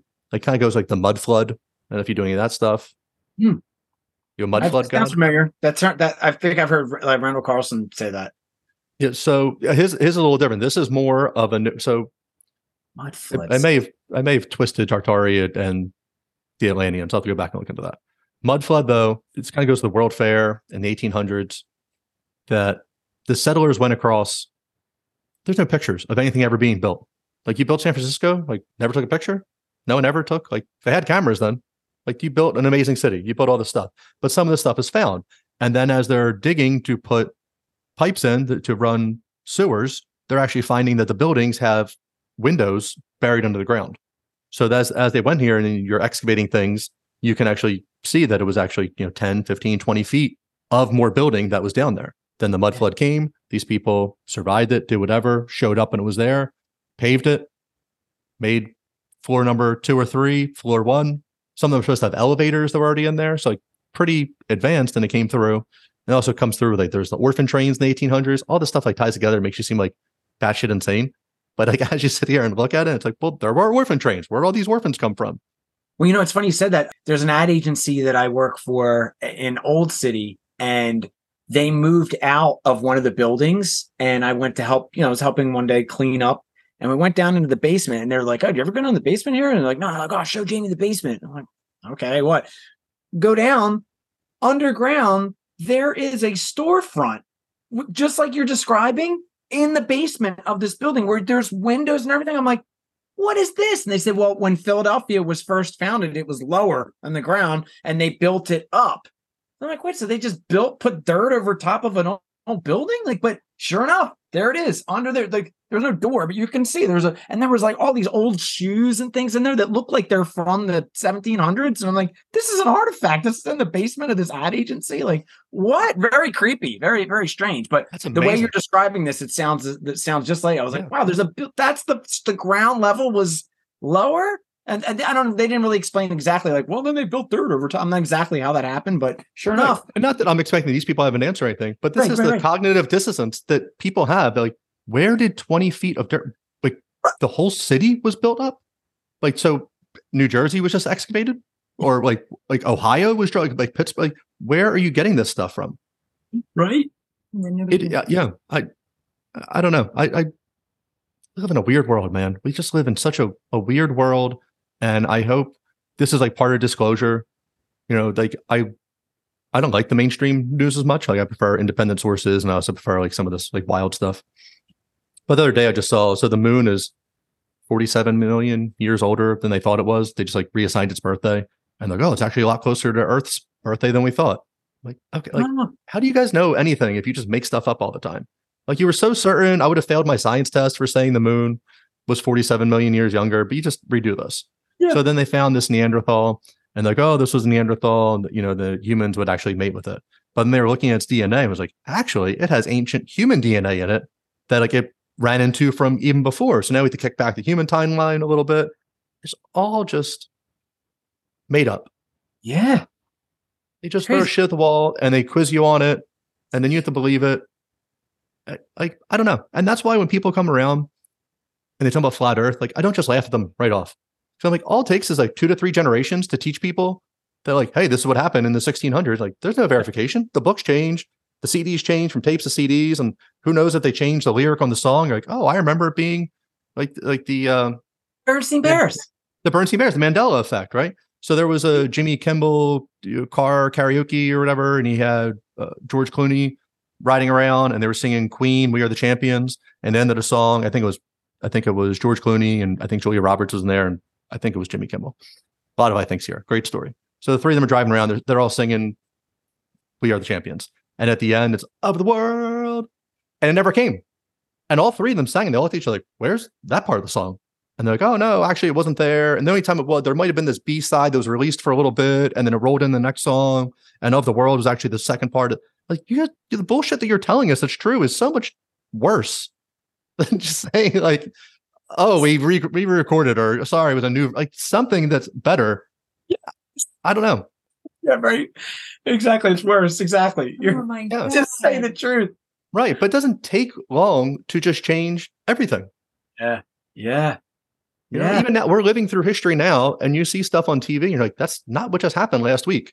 But that's how Mm-hmm. it's going to end up in the history book, and our kids and their kids are going to learn it and be like, "Man, hey, in 2020 this happened." Like, no, that didn't. But I'm not going to be around anymore to tell them. Yeah, it only takes what happens is like it only takes one generation for history to change because once all the people from that generation pass away, if something isn't documented or if that's all destroyed, that's it. It's gone to it's gone. There's and it's nobody to be like, no, that's not how it happened. Right? They just had maybe it was the anniversary of Newsies or whatever. Like, I, I never saw the movie, never like clicked to me what it was. But they were showing like in the late 1800s, early 1900s, there were like the these newsboys that joined together because they found out that William Randolph Hearst was charging them more for a sack of papers and like taking some of the papers out and they were Hmm. making less money. So it's all these like 10 year olds with cigarettes hanging out of their mouth and, you know, like rolled up in their sleeve and, you know, more manly than I'll ever be. This was like the real life picture of them. And they're like, oh, the, all these kids were orphans living in New York City. Like, and they were all like, what? what? So like just hundreds of people just gave their kids away? Like just, yeah, right. I, I, I get that like once or twice, like maybe there's an accident or something, like everybody just had, but like then even, you know, they, they, that good Irish Catholic family and, you know, you have 10 kids, like that never really changed till recently. Like there, where are all the orphans in the 50s? Where are all the orphan, like this isn't the, this wasn't the Great Depression. That the year that they showed the picture, I was like, okay, I guess the stock market, but those people didn't even own stocks. Like, what are you talking about? I don't know, but it's just not the, the stuff that they tell you. You just don't think of it. Like, oh, there was actually orphan trains and they shipped them out to Colorado. All these orphans. Like, what? What? Okay, yeah, just take my kid. Good. See ya. Where the heck did they come from? That's insane. To even Right. think that the parents So- are just like, oh yeah, yeah, yeah. Yeah, this is kind of what gives some credence to like the mud flood type of thing. Like, well, you know, if there, I guess if there was a tsunami or something and it just pushed all this mud on the ground, like maybe some kids survived and a lot of adults didn't. Or as they were rebuilding, they're like, man, I can't take care of my kid. I can't even take care of myself right now. And they organized something, you know, but like, I don't know. Hmm. And it's tough now with CGI. You see pictures and it's just like, shit, is that real? Is it not? Is it Nothing's real anymore. nothing? It's, it's all, this isn't even real. This is, I'm a, I'm a blurry picture to you guys. It's all fuzzy. I'm supposed to be I'm not a fossil from the future. This is 1960s Are we technology crystal? over here. You guys are Oh. crystal clear. Oh. Yeah, not over here. My light's like an old grandmother light. Give me that yellow, yellow cast. Yeah, like jaundice. Uh, a lot happening. A lot happening. Oh, All right, we're off the rails. We're off the rails. All right, let's let's touch on some cryptids real quick.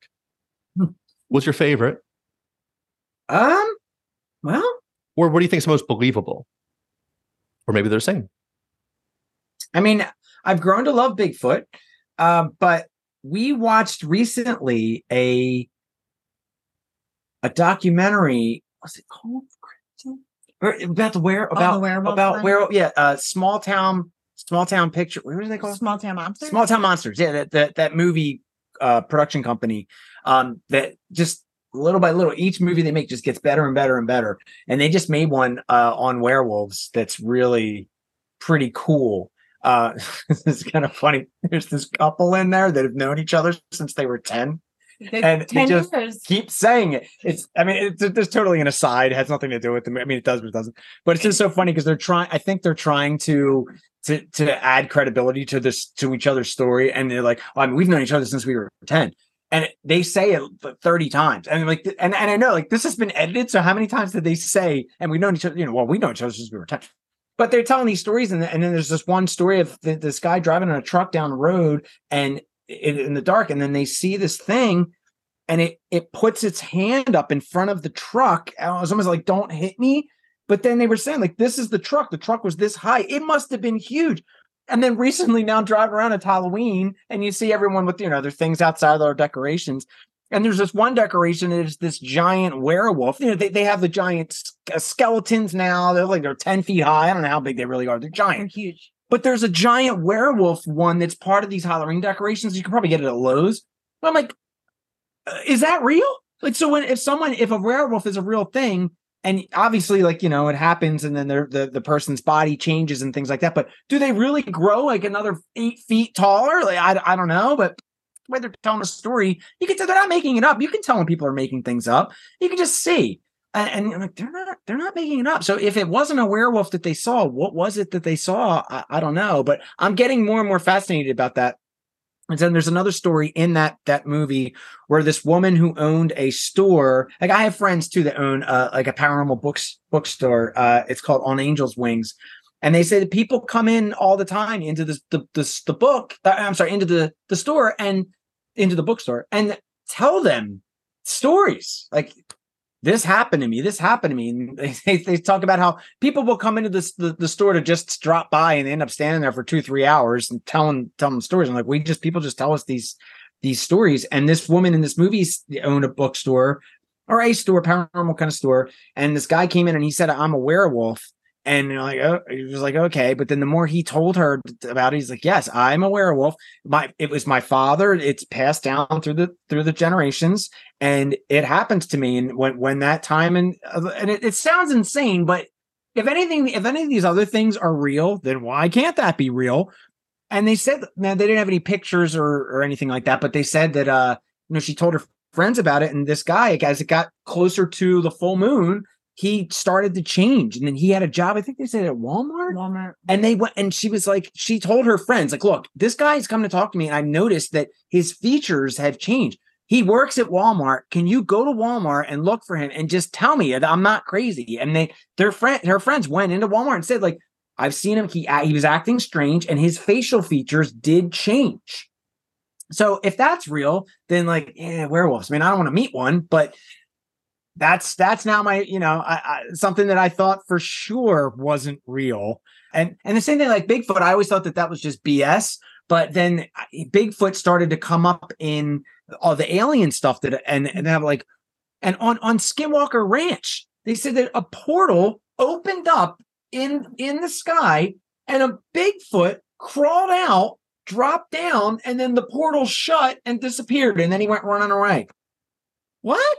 Like, what? I never thought of that. I just thought Bigfoot was something that lived in the Appalachian Mountains. And it was just this Yeti type creature that just, you know, somehow stayed alive through, you know, the Loch Ness monster.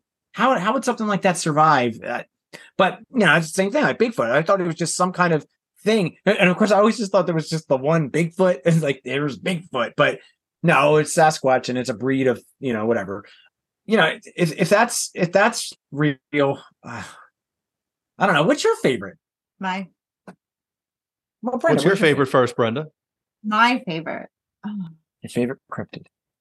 I really like Bigfoot. I think that's freaking amazing. Like I, I I love it. Like just like a big giant creature that's like kind of you know just going through the woods and just like exploring and just messing with people. I think that's freaking amazing.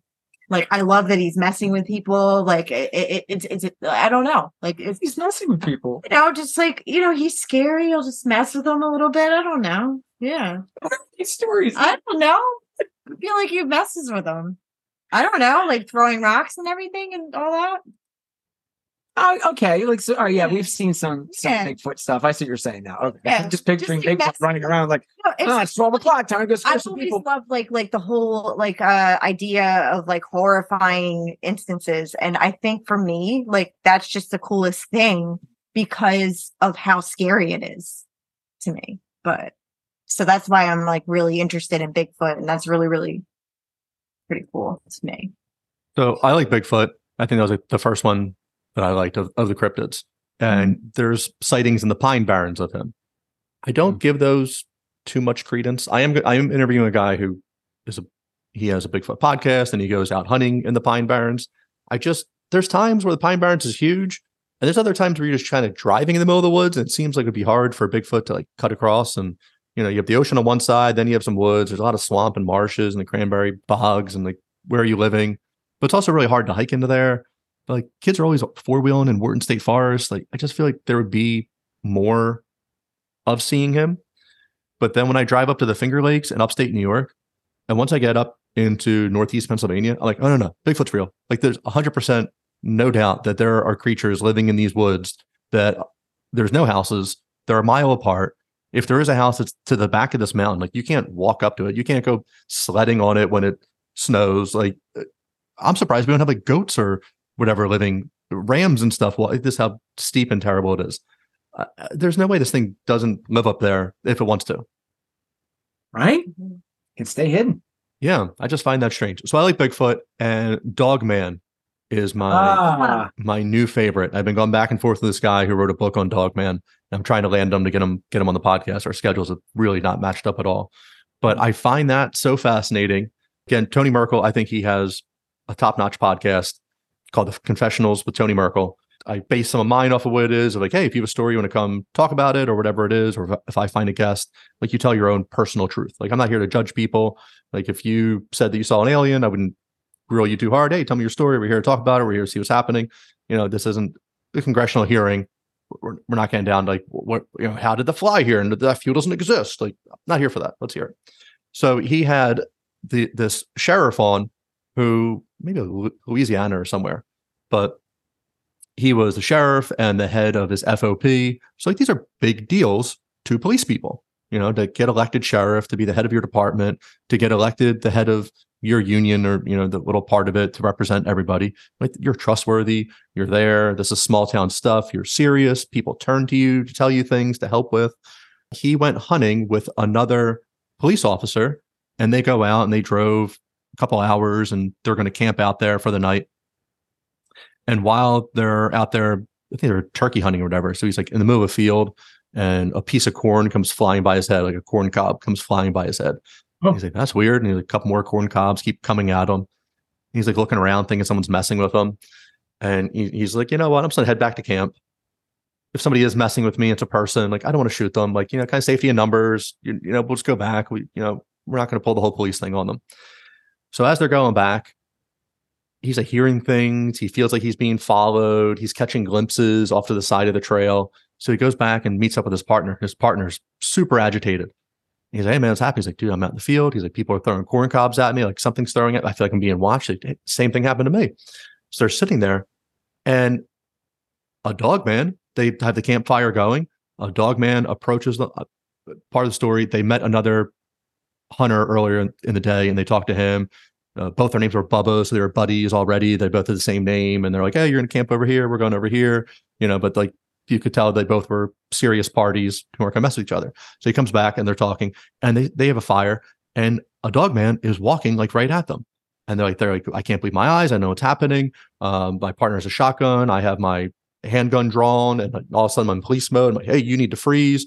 Like my partner's like not moving at all. He's we fire this thing. It kind of stops. It also kind of looks like it smiles at us, and it backs up a little bit. Hmm. It's going on. He's like a second dog man comes and jumps on top of this ledge. It's like 20 feet above us and it's like kicking boulders down at us. And we're like, dude, we got to get out of here. So they run. Like all of a sudden, he's like, we went from like dream zone and like fading out to like it all clicks. And they run and jump in the truck and he starts driving. And as they're going, the dog man like jumps onto the side of the car and digs its nails on the side and rips off part of it. They turn on the headlights. There's Bigfoot in the field. He's like, I'm puking on myself. He's like, Oh. so this this is a serious man. He's he sounds like he's in his mid late sixties, early seventies. Serious man. He's like, I am puking on myself. I am shaking to death. He's like, I did number one and number two on myself. I would not expect a person to come onto a podcast and talk about how they how they pissed and shit themselves. Right? He's like, I did this in the car. He's like, I'm gonna speak for my partner now because he passed away, and I feel I can tell the story now too. He's like, he did the same thing. They go, they they get away. This thing's chasing them.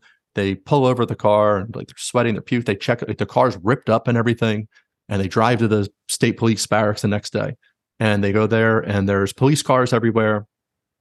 And they they finally get get cleaned up a little bit and get in to talk to somebody, and like, hey man, like we saw something in the woods, and they're like, no, no, hey, we had a bear come down and got this camper, and you know killed him.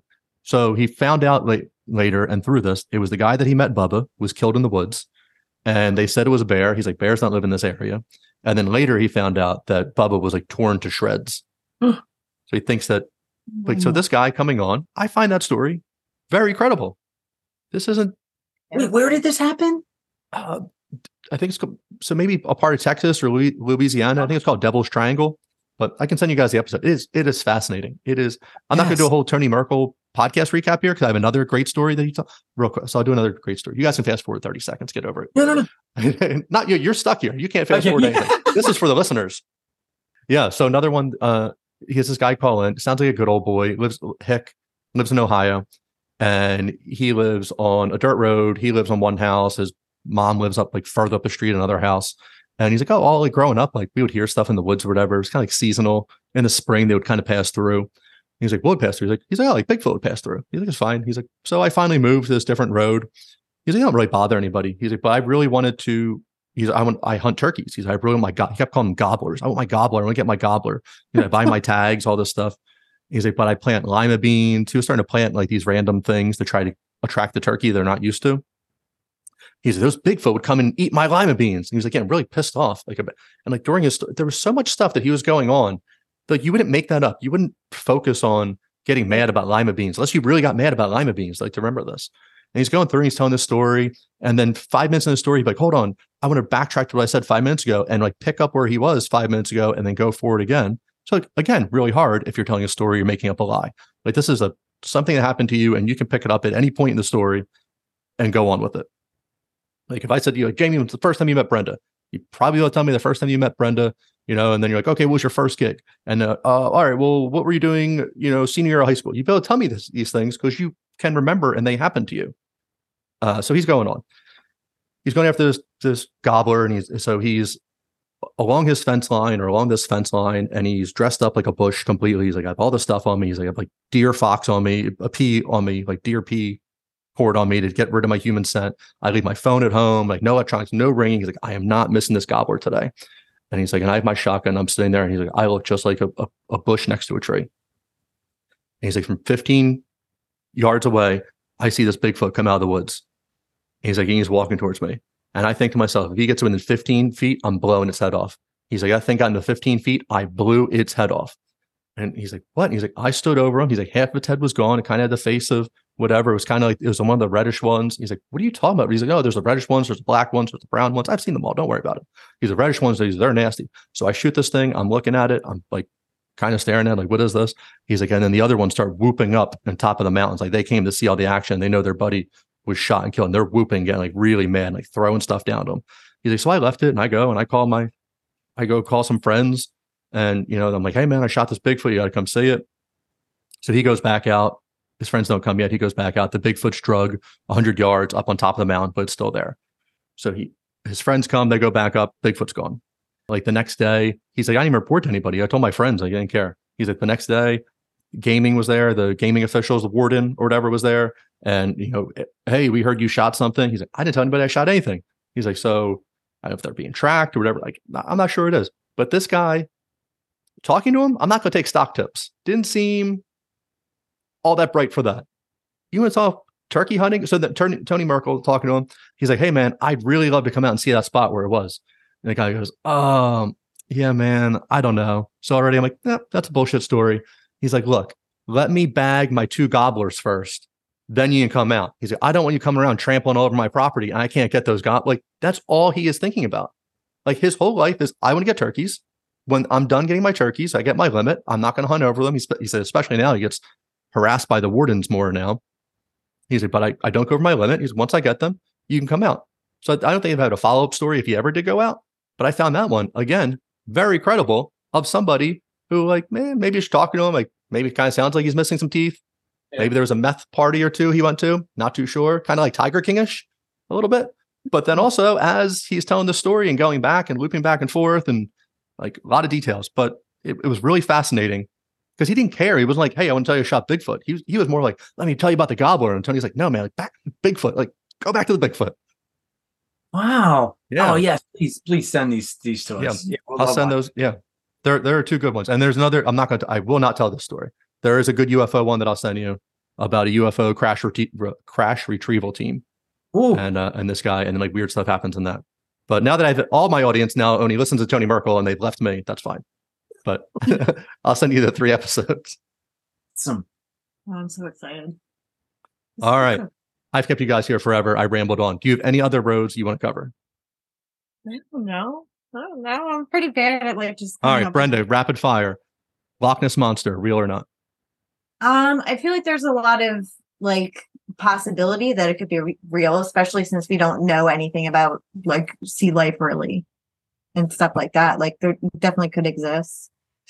We Do don't you know think- about sea life. Yeah, no, not really. Like real, like deep down and everything. And I don't know. It's not in the sea though. Well, no, but like it could could have like got there somehow from something else. Like it doesn't have to be from where it is. Yeah. He was vacationing in the loch and then he got stuck there and it was like, well, Yeah, you live got, here. maybe got just- locked in. or- yeah, I don't know. he could have came from a portal or like some kind of other like realm. Okay. You know, I don't know. he could exist. I like it. UFOs, are they from the Earth? Are they from another planet or are they from another dimension? Mm, another dimension, definitely. Okay. Can we clone people Yes, and they can function? You think they can clone? I think they can clone people. Do you think there's lizard people? Oh, I don't know about that. Well, I mean, I guess there could be lizard people if you like think about all the different things that have, you know, I just don't really, I don't really know about lizard people too much. Is there, is that like a newer thing? Reptilians. Reptilians. Yeah, Yeah. they were they're Pindar lives in the center of the earth and he rules everything.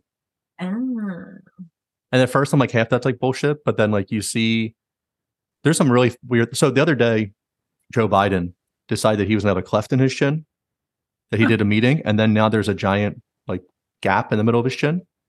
And then he had that for a couple of days. I don't know if they took that away or not. And then somebody was like, "Oh, well, he could have had surgery." Like, well, when did surgery happen, man? Like, th- like this showed up on Monday. Like, he had surgery on Sun. Like, it wasn't really strange stuff. So he had like a little, you know, the the Peter uh, Family Guy. You know, Yeah, uh, Peter so maybe he was like Yeah, an. AI type thing or like yeah. So some of that they've had. There's amazing pictures of like MSNBC, CNBC, uh, the the C-SPAN. There's amazing C-SPAN ones where they they stream the Congress floor and people doing speeches, and it just seems like people's necks are kind of peeling up like halfway through. That like a mask is under there or something. Or one time, I don't know if it was Biden or someone else, but their eyelid completely flipped up and just stayed up as they were talking, and they did nothing to move it down or rub their eye or like anything at all. Like your eye, like eyelid on Oh. its own just flipped up like inside out as they were talking. Jeez. Really weird stuff. I mean, I've I've seen some video of people purporting that this guy from Congress is look at it, look, and you're like, this is no, it's a low res stream. That's what like what, and then they pause it and they're like, look, look, watch, and then see his eye go like that. Like, no, it's because he's on an old computer. Like uh, that's not. But what what you're saying though, I'd be interested to see that because if if that's something like that happens, like that's not like the eye thing. That's not like a, Yeah. a, a you know bit mapping. Yeah, that's just that's weird stuff. So I'll send you. Um, I'm write down lizard people in my notes. I'll send you some lizard people. But the Joe Biden one just happened. I'm interested. I I don't think he's. Yeah, I don't think I've seen him in a speech since then. He was in his Israel, then he came back, and then he had ball sack on his chin. And I'm sure next time he comes out, he's not going to have it at all. Weird. It is fascinating stuff. Yeah. But now that I, you know, I've insulted all the people who have cleft chins, I know they have ball sacks on there. Uh, we're going to move on from that. Maybe that'll get cut out. We'll see. but I appreciate you guys coming on. You rock. You're welcome back anytime you want to come on. Where can people find you? What does the future hold for the fossils?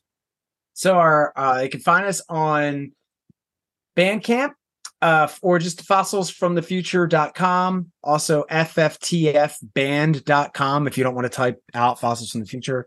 Uh, we do have a Facebook and an Instagram, but I don't use that. So I'll just we'll have a show. I'll make a, a flyer. I post it on there. I log in, I post it, I log back out. I don't participate in social media.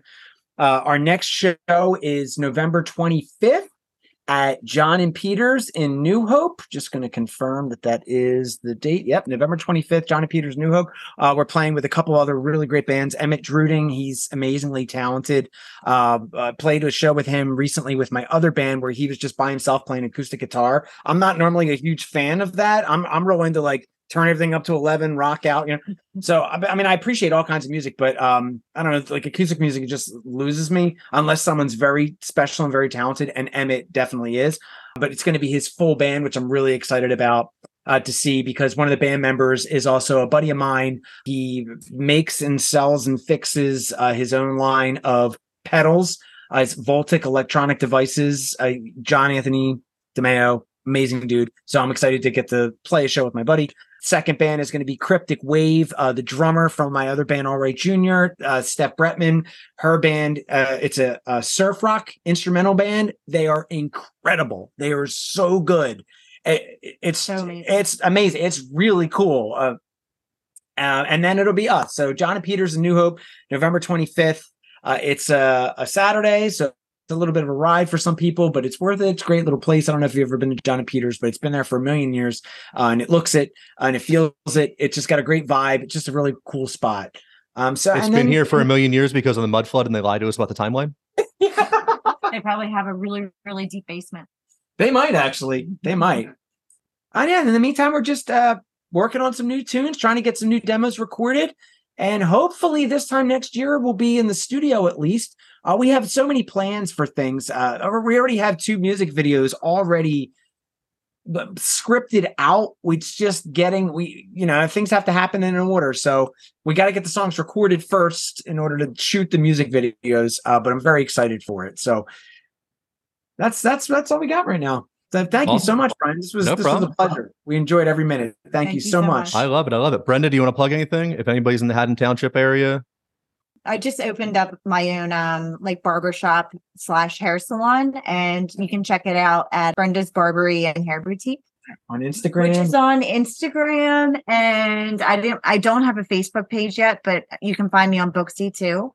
I don't know if anybody uses Booksy, but it's like an online service app that you can use to kind of like book haircuts. Book your appointments yeah, I just opened on August 28th and I'm nearing my second month and it's it's going okay, but I'm always accepting new customers and all that. So awesome. Before I met Brenda, I would get the worst haircuts and I would try to explain it. And when I would get a good haircut, I would ask the people for the words to use so I could speak barber ease.